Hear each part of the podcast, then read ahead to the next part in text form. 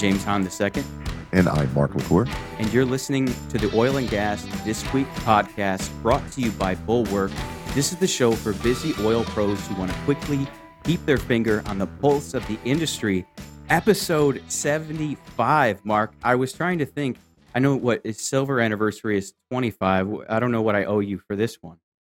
yeah, I, yeah, I, I have no idea what 75 is. And actually, I, I, guess technically you could be married for 75 years, but you have to get married at like 12. Yeah, it'd be pretty hard. be pretty at least hard. in this country. yeah, good point. Touche. So, what's going on with you this week, man? Um, we were just talking about some things that I've that I've been dealing with throughout the week, which are which are annoying but good. What do you got going on?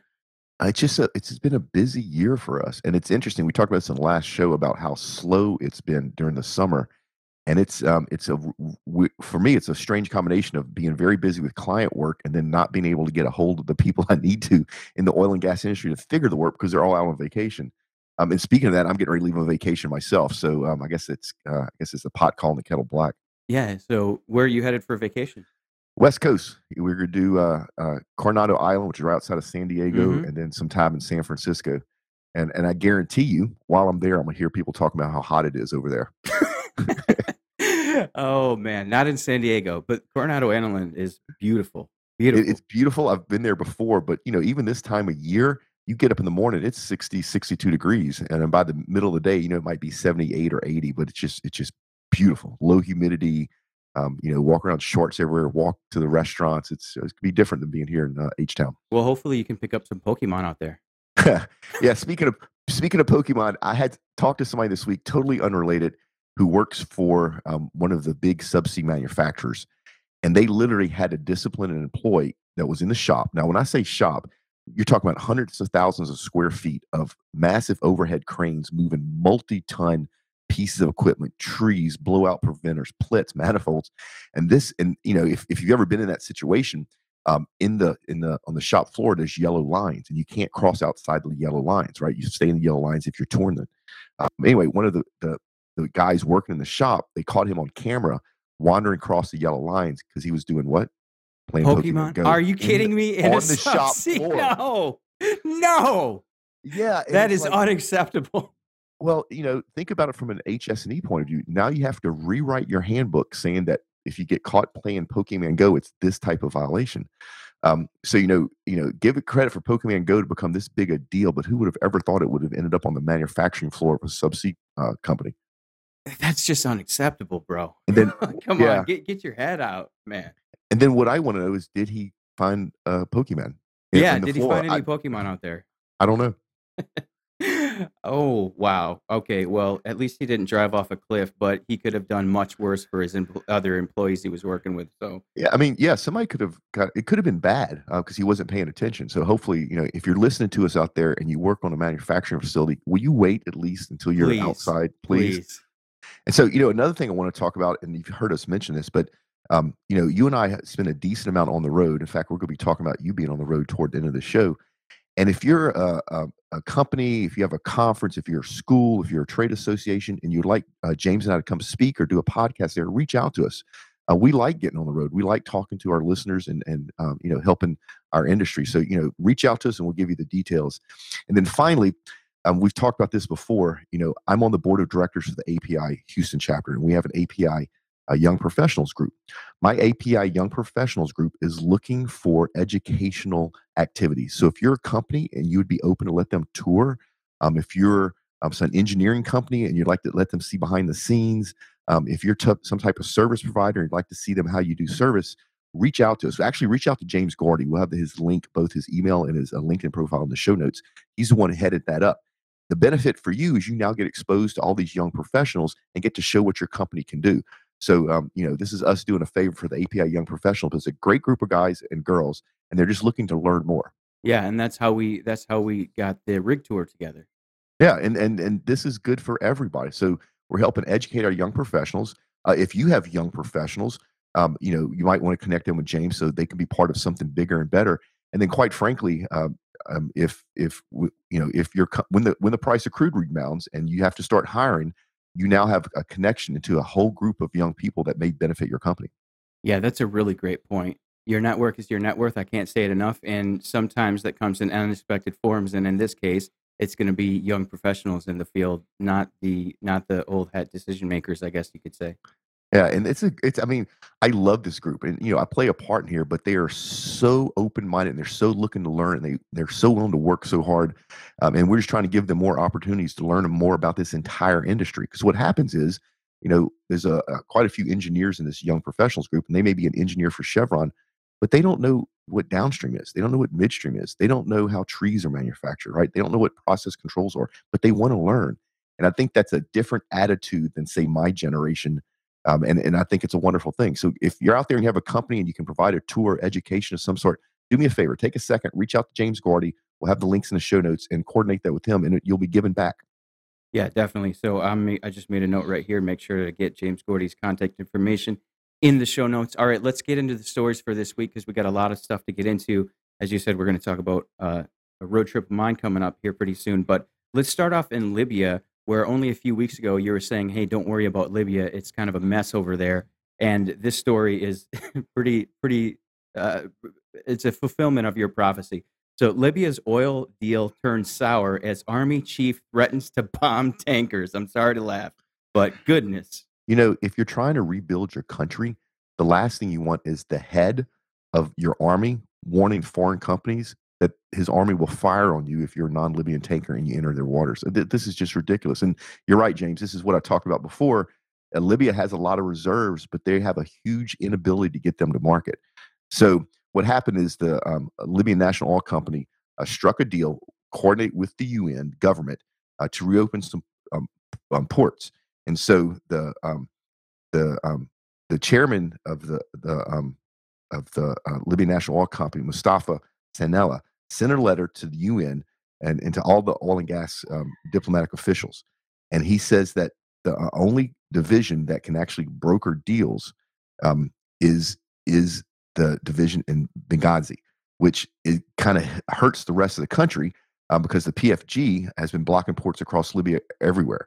And so then you have a bunch of political groups protesting over this, protesting over where the money's going to the point where the chief of the Libyan army has warned that if any tankers come in that are non-Libyan, they're going to fire upon them. And you know, if if you're if you're a company that owns tankers, or if you're buying this Libyan oil and then you're um, brokering deals with tankers to, to go pick up that Libyan oil and bring it to you, and somebody says something like this, you go to heck with it. I'll go buy oil somewhere else. It's not worth the loss of my money, the loss of my people, the loss of my assets, or even the threat of that.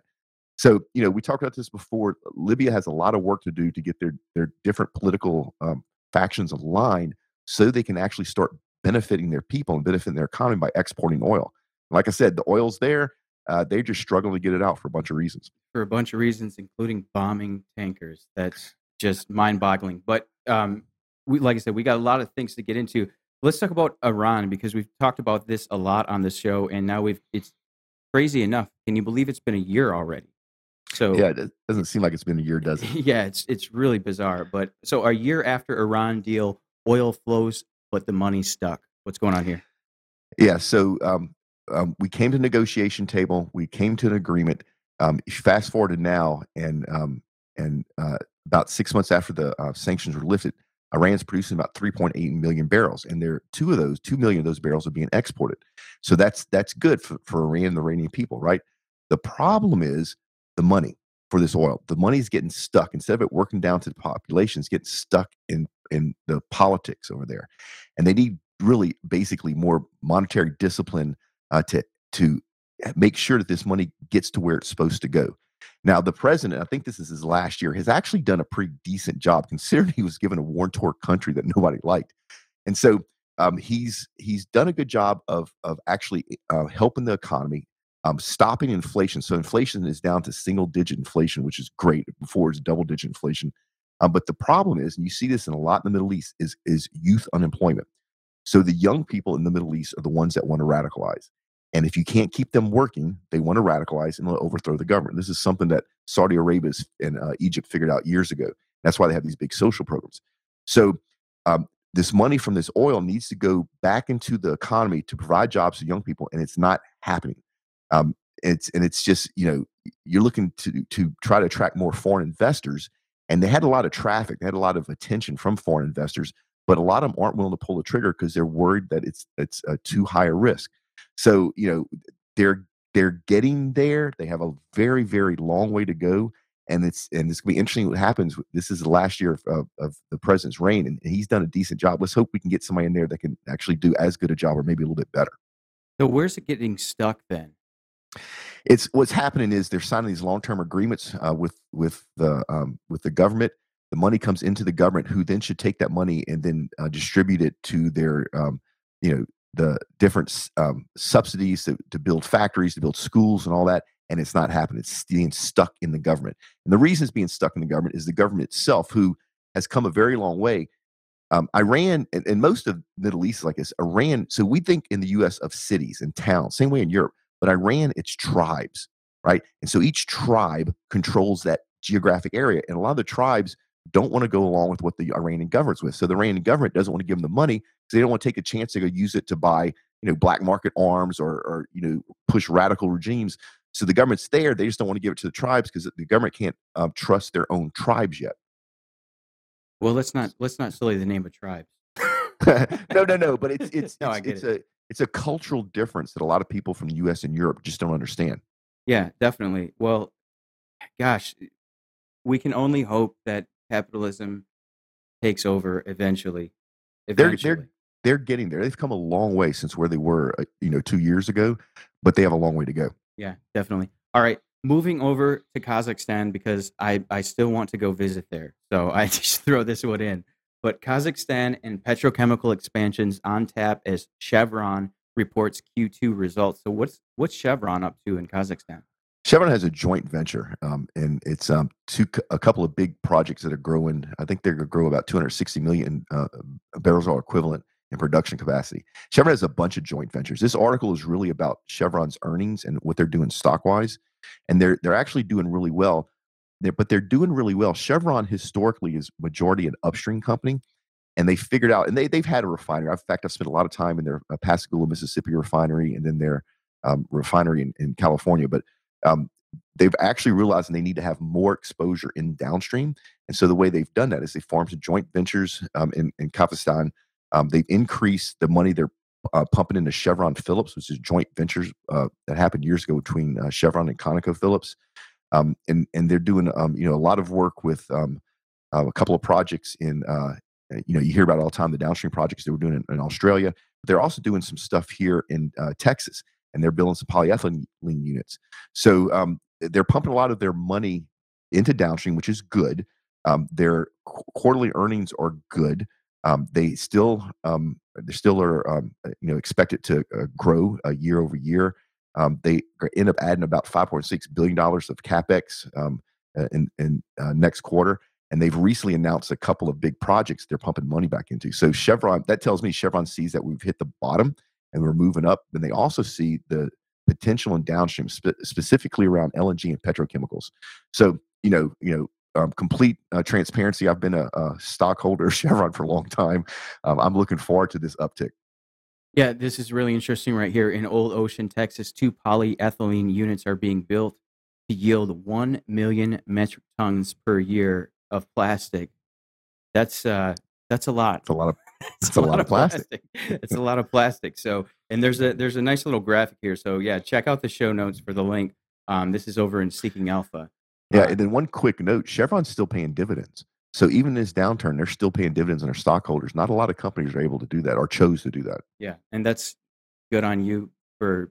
Obviously, there's a good reason to be a Chevron stockholder, and whenever you're looking at it at a company to invest in, uh, what's the dividend is a pretty decent question. Yeah, it's it's not a lot, but it's considered that a lot of companies have cut their dividends in this low crude price market. The fact that they can still pay dividends, or they I should say they chose to pay dividends, means that they're um, have a lot of conf. Their shareholders have a lot of confidence in in, in being uh, profitable in the future.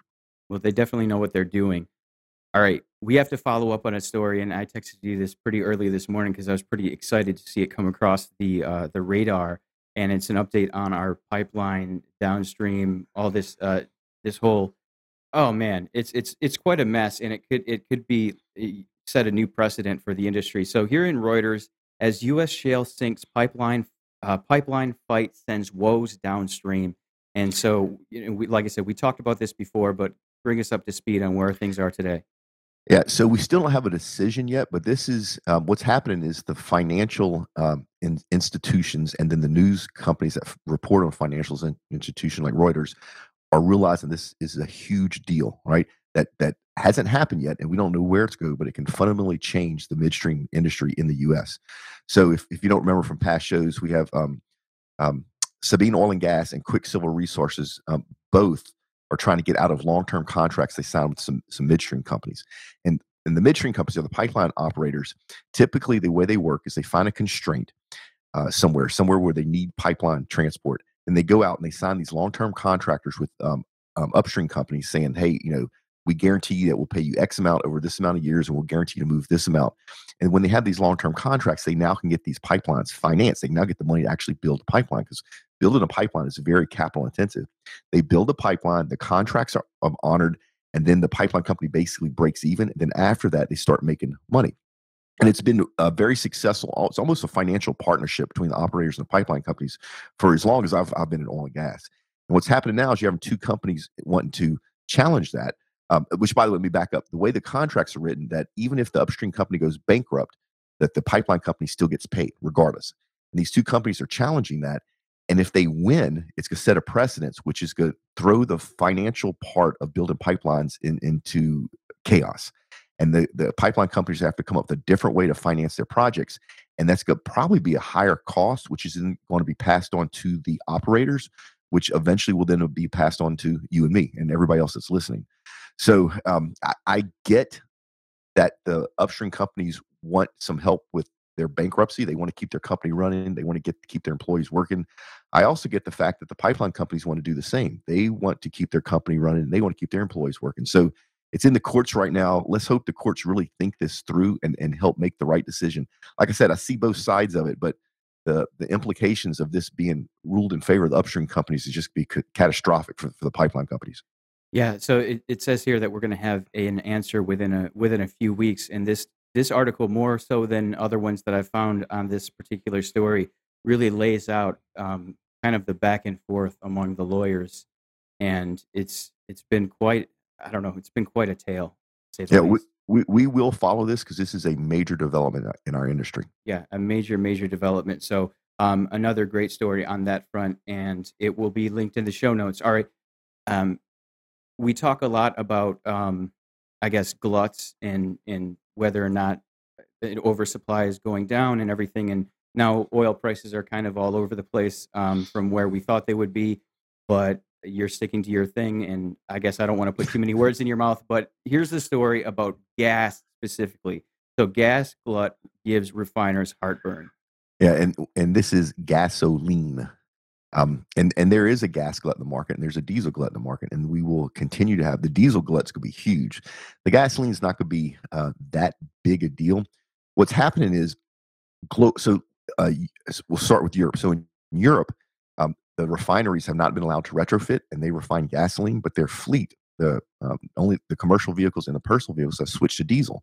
So there's less of a demand for gasoline in Europe, and their refineries have not been allowed to retrofit to produce diesel, so they have a surplus of gasoline.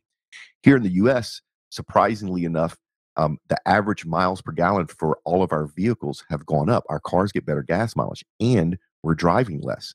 So that means there's a less demand for gasoline, and we have our refineries projecting what we need, and they missed it. So there's going to be a glut on the market there. So the price of gasoline um, is going to continue to remain low because of that.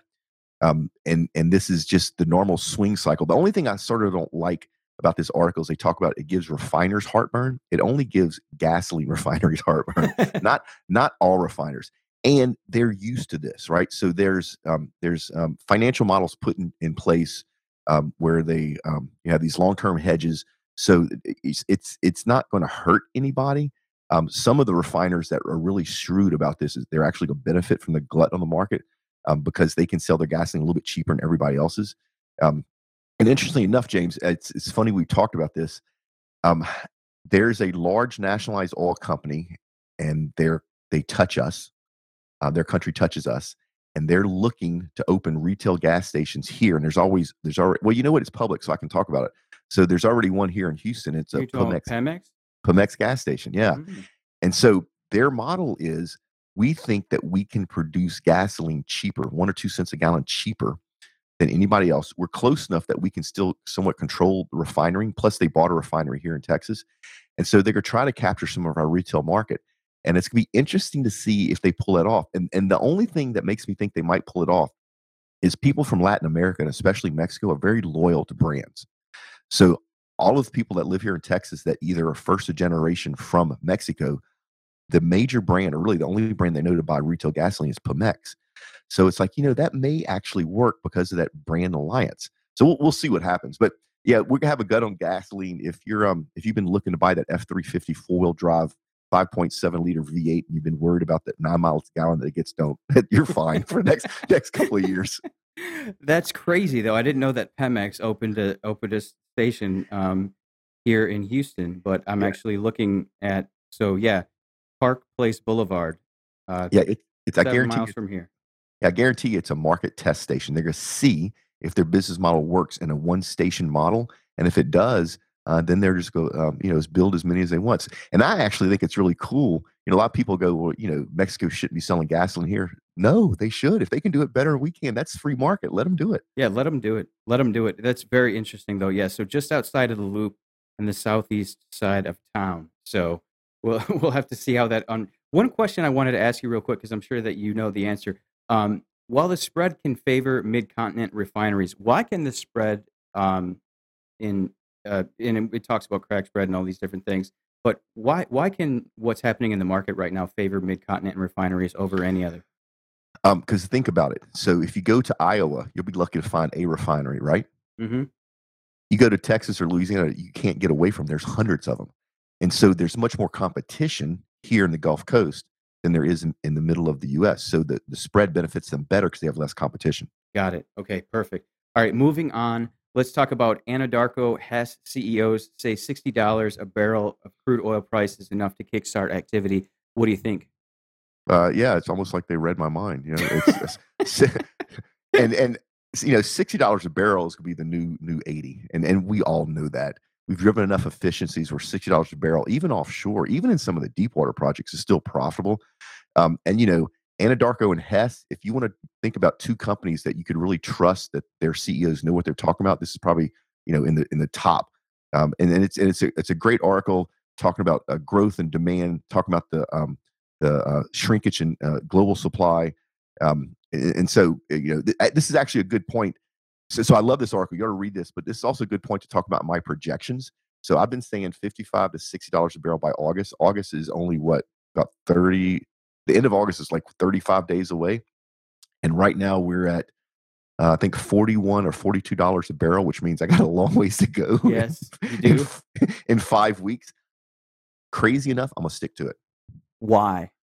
Um, because the oversupply is shrinking so fast. And as soon as that oversupply gets in the single digits, you can see the price going back up. Um, do I give myself a 75% chance of being right? No. Is it in the realm of possibilities? I think so. So I'm sticking to it. All right, stick to it, and at least you're in good company. Well, and it seems that 60 is at least um, where we're headed, if not by the end of August, by the end of the fall. Yeah. So, all right, good stuff. All right, let's move over to ConocoPhillips because we talk a lot about how you know Shell is becoming a gas company, all these different companies, and so this headline really caught my eye. ConocoPhillips touts gas capture programs. Yeah, this is around being a compliant, EPA compliant, and the fugitive emissions stuff that the EPA is pushing out there. And this was actually a really good article because you brought something up I didn't know. So one of the things that uh, all companies do globally, but it happens a lot in the frac fields in the U.S. So when you think of reservoir, it's a mix of oil and gas, right?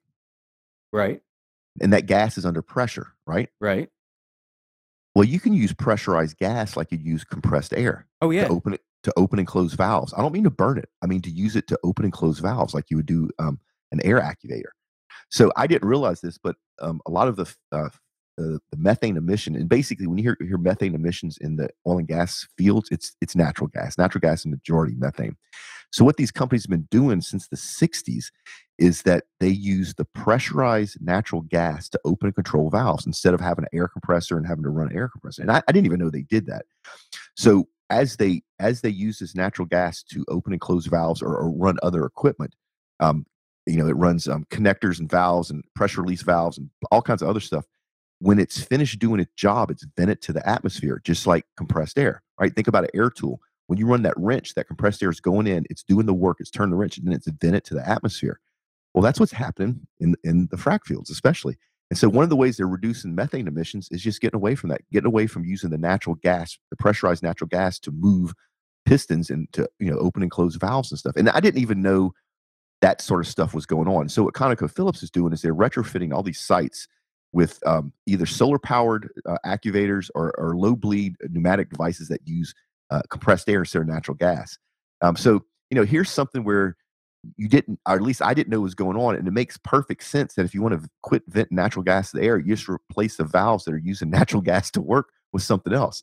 Um, which is, you know, this is not a high tech fix. It's an easy fix, but it's, I think it's really cool that Conoco's looking at that going, let's just get rid of all that crap. Yeah, I remember it's it was uh, a few years ago at this point, and I have a, I have a friend um, up in Michigan who's pretty big in the solar world and everything, and so I was up in Fort Worth living up there, and I would drive past all of these different well sites, and I would see all of these solar installs at the well site. And so I finally uh, took a picture, sent it off to Tremaine, and, and his his mind was just spinning. He couldn't really handle it all. um, that that the oil industry was using solar on its rigs, right? Hey, speaking of that, I learned something over the weekend that you and I haven't talked about at all. But you know how I often talk about how, or we've often talked about, uh, um, Texas is the largest wind producing energy state in the country. Yep. Guess what happened last Thursday? I tell me about it. We became the largest solar producing state in the country. Really? Yeah, is that cool? so now we've taken over oil, gas, and all renewables. Yeah. Bow before our superior state. Yeah, bring, bring it on, California and uh, Ohio and everybody else. Come on. Come on. Come on. All right. That's great stuff. Let's move over to um, the west side's the best side. Port Cameron organizers plan $1.5 billion deep water facility. What's going on here? Yeah, so this is uh this is Port Fourchon, and I'm from Louisiana, and I've done caught a lot of redfish in Port Fourchon.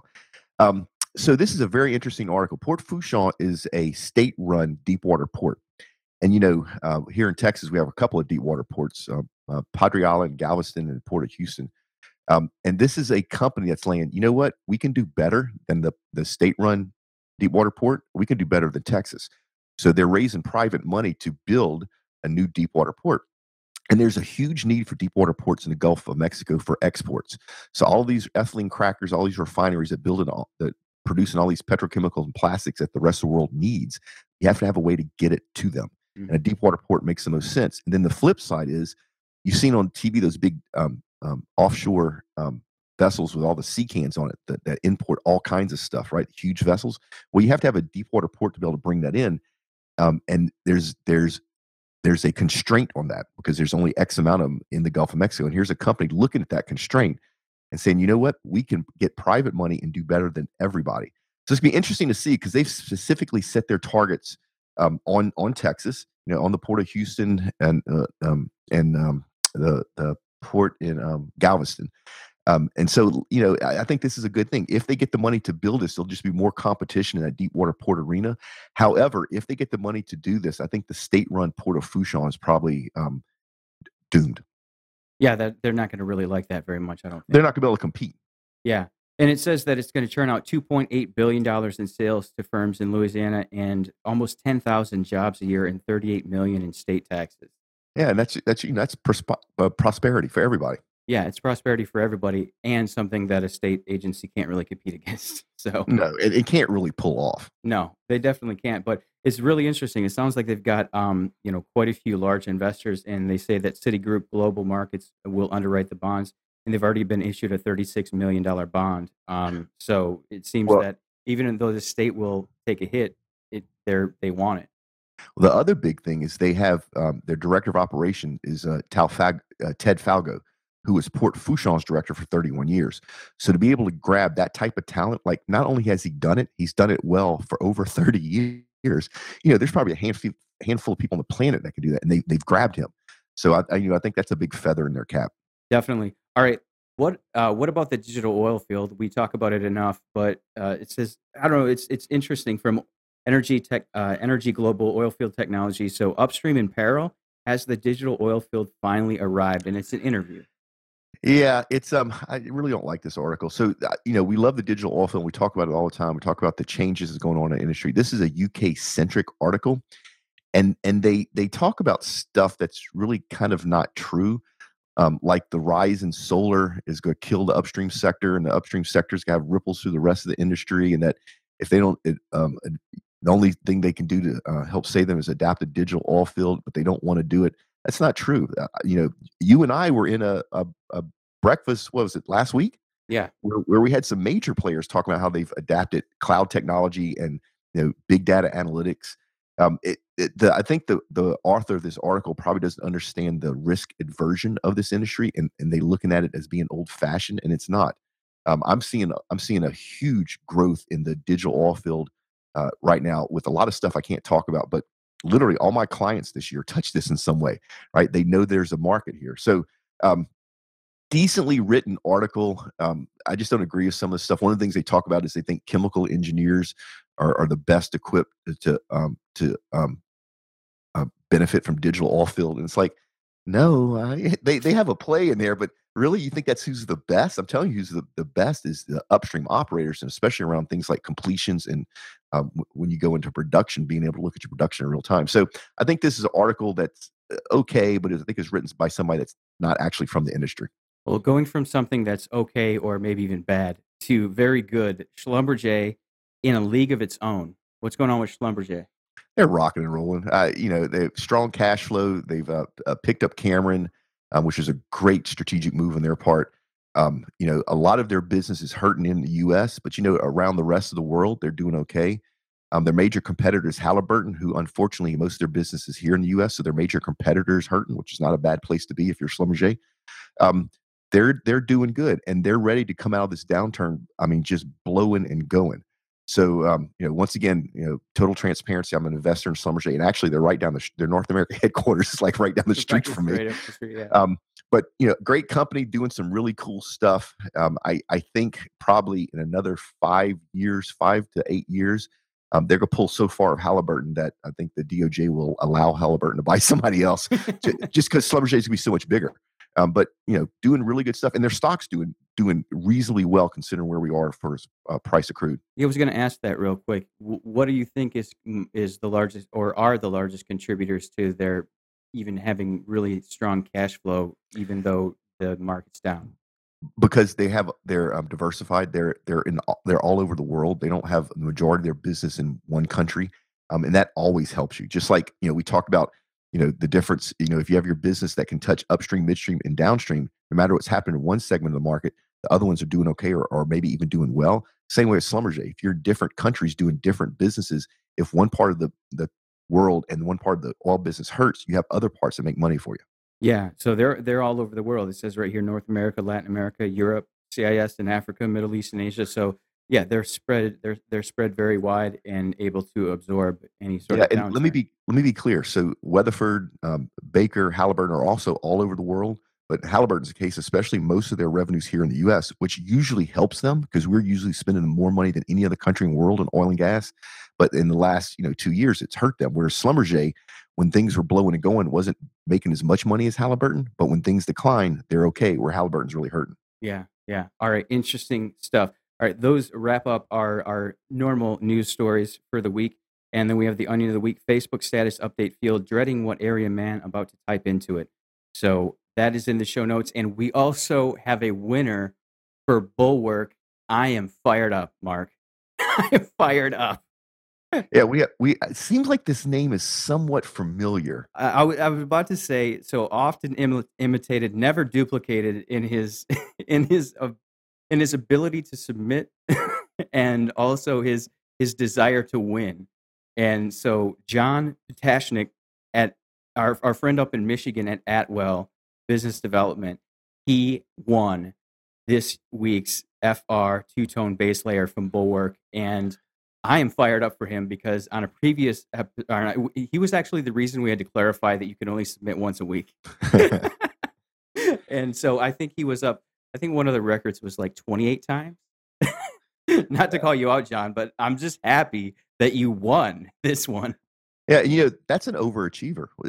I love overachievers. And the funny thing about John is we have yet to meet in person. He comes to Houston every so often, and him and I have tried to coordinate everything from breakfast to lunch to drinks to dinner. And something comes up either for him or me. So it's like we never quite see each other, even though we're in the same town. Um, so eventually we'll end up connecting. But you know, John, congratulations! Uh, you're going to love this. Uh, Bulwark's a great company. Um, you know, they're the number one uh, brand of flame resistant clothing uh, in the oil and gas industry and actually in the world. And the cool thing is, John, that this is going to really fit you well. Um, they've been doing this for over 45 years, and they have um, they're the leading uh, FR apparel um, manufacturer in the world, which means they have more sizes, more colors, more fits, more styles than anybody. So, uh, you know, congratulations. And if you're listening to this and you would like uh, a uh, Bulwark long sleeve uh, two tone base layer, even if you're in the office, how cool would it be if you'd have some FR clothing? Because I guarantee you, nobody in your office is, has FR clothing. Um, it takes a, a, you know a couple of seconds. James will give you the link in the show notes, but go fill it out. Uh, we pull one lucky person a week, and you get this really cool piece of clothing um, that nobody else can have. So, congratulations, John! And if you're listening to this, you know our audience, go fill out the form, register to win this, and you may win as well. Yeah, go fill out the form. And we, and even though we know John well and we have a long history with him, we have no sway over who actually wins. It's just very, uh, I'm just very excited for him. Coincidental. So yeah, yeah, it shows it shows you audience that. So James, I had nothing to do with it. It shows you that you have a very high chance of winning. Um, John's won twice uh, because he's entered. So go enter, and there's a very good chance you'll you'll pick some really cool up. Yep. So bulwark.com forward slash podcast, B U L W A R K dot com forward slash podcast.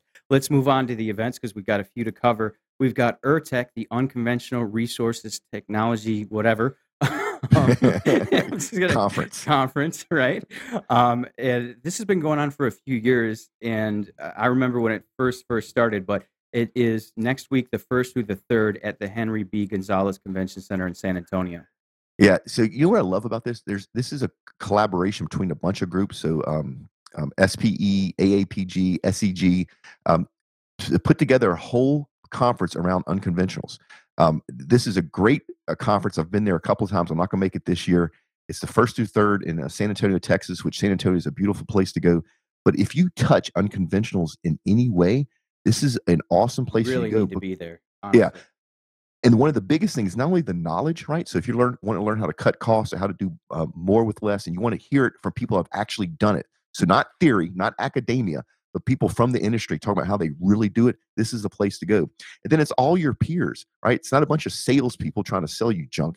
It's all the people that work in the unconventional. So, you know, go take the couple of minutes, check out the a link, and if you're into this, go to this this conference. Yeah, definitely go there. And another one that we're really excited about because it, it's one that everybody gets excited about because deals happen on the floor. We got Summer NAPE coming up at the George R. Brown August 10th through the 11th. Yeah, it's um you've heard us talk about this before. NAPE is awesome. One of the things I love about NAPE is the people that go there are going there to either buy or sell something. So the the the culture at NAPE is different than any other conference. People are happy, they're excited, they're pumped up. Uh, James and I, I think, are on the schedule to do a live podcast. Actually, I know we're on the schedule. Whether we can pull it off, not, I don't yeah, know. But we're on, the, we're on the schedule to do live podcast from the show. Um, I'm doing some interviews in the next couple weeks from some of the main players out there.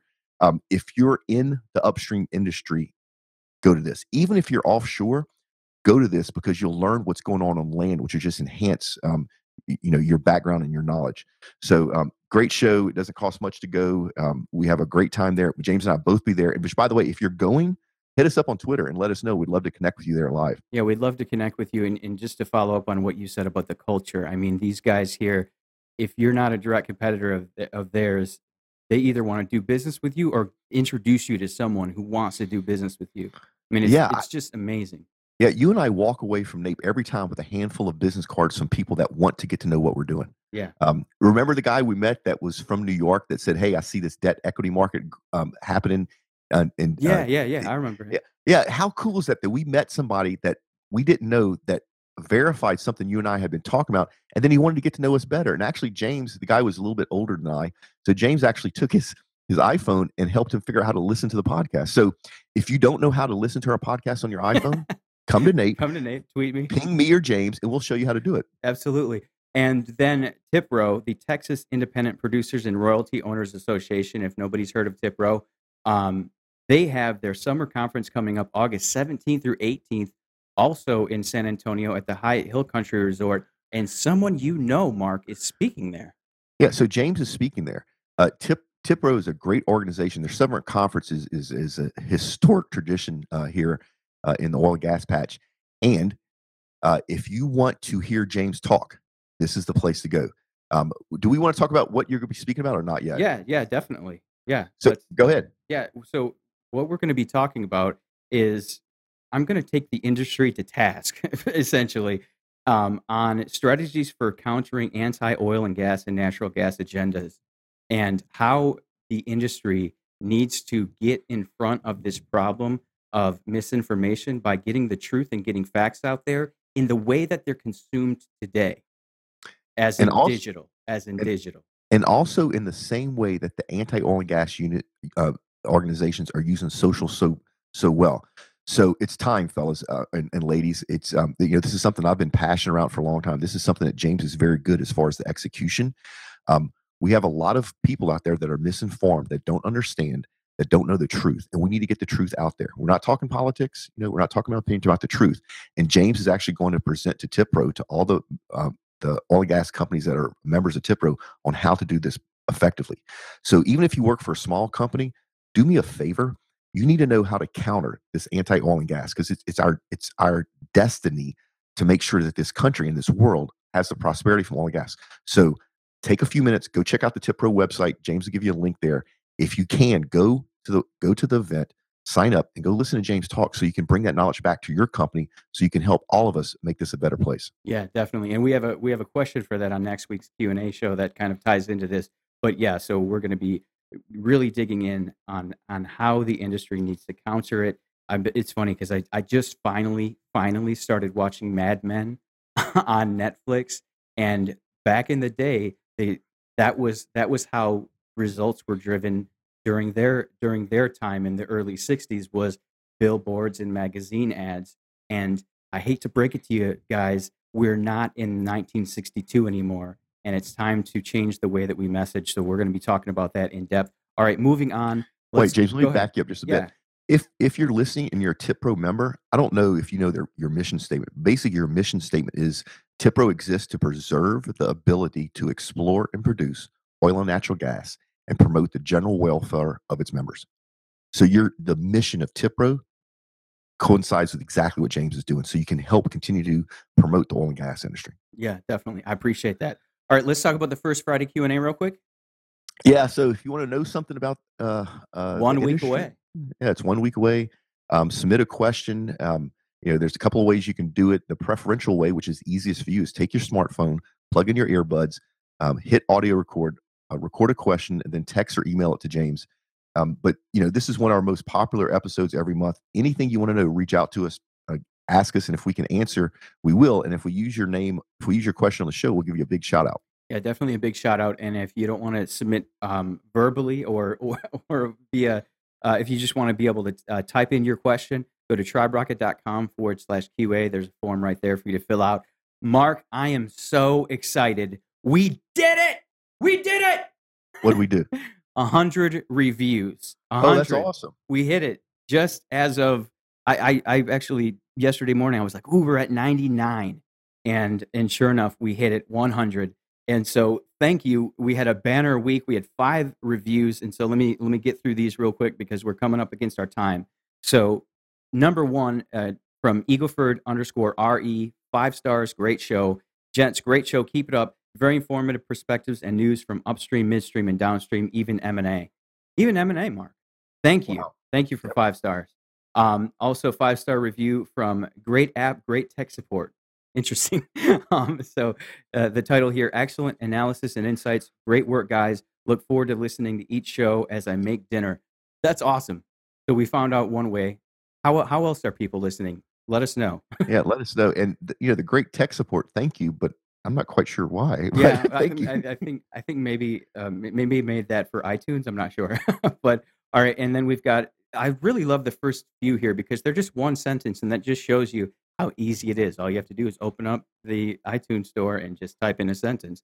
And so this uh, great show, five stars from uh, Waiter JW. Really enjoy the show. and then from Shara, who actually um, really, really, really fascinating guy. He's an investor.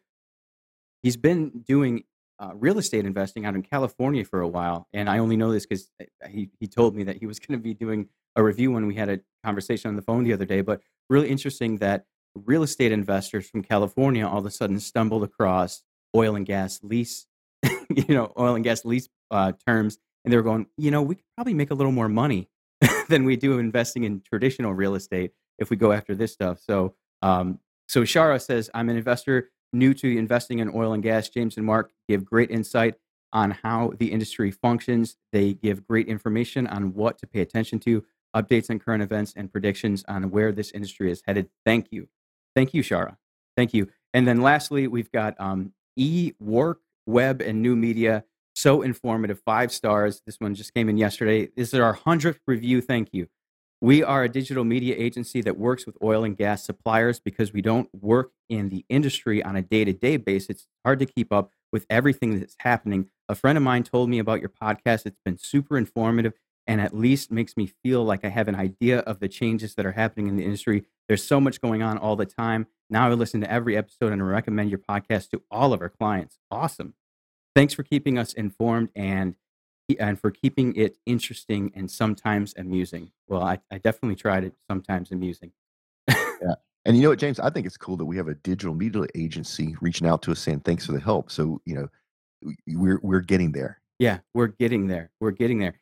Reach out to reach out to me specifically. I'd love to know more about this digital media agency because um, you know, I happen to sort of own one. so I'd love well, to yeah, network more with those guys. Yeah, and you probably can help them, keep them from making some big mistakes. Yeah, definitely. All right, those are all of our reviews. You have anything else before I go to the big finish? Nope. All right, good stuff. So, if you want to get see the reviews, if you want to read any of the stories, get any of the links, leave your questions, leave your comments, you can go to triberocket.com forward slash TW75, episode 75. So, triberocket.com forward slash TW75. That that is where you can get all the links to all the stories. And then if you want to share the show, you can do that by going to triberocket.com forward slash share LI, share it straight to LinkedIn forward slash share TW for Facebook and forward slash, I'm sorry, for Twitter and then forward slash share FB for Facebook. Now that I butchered that, are you ready to go, Mark? Yeah. So, folks, do great work, pay it forward, and we will see you next time. Go find some grease, guys.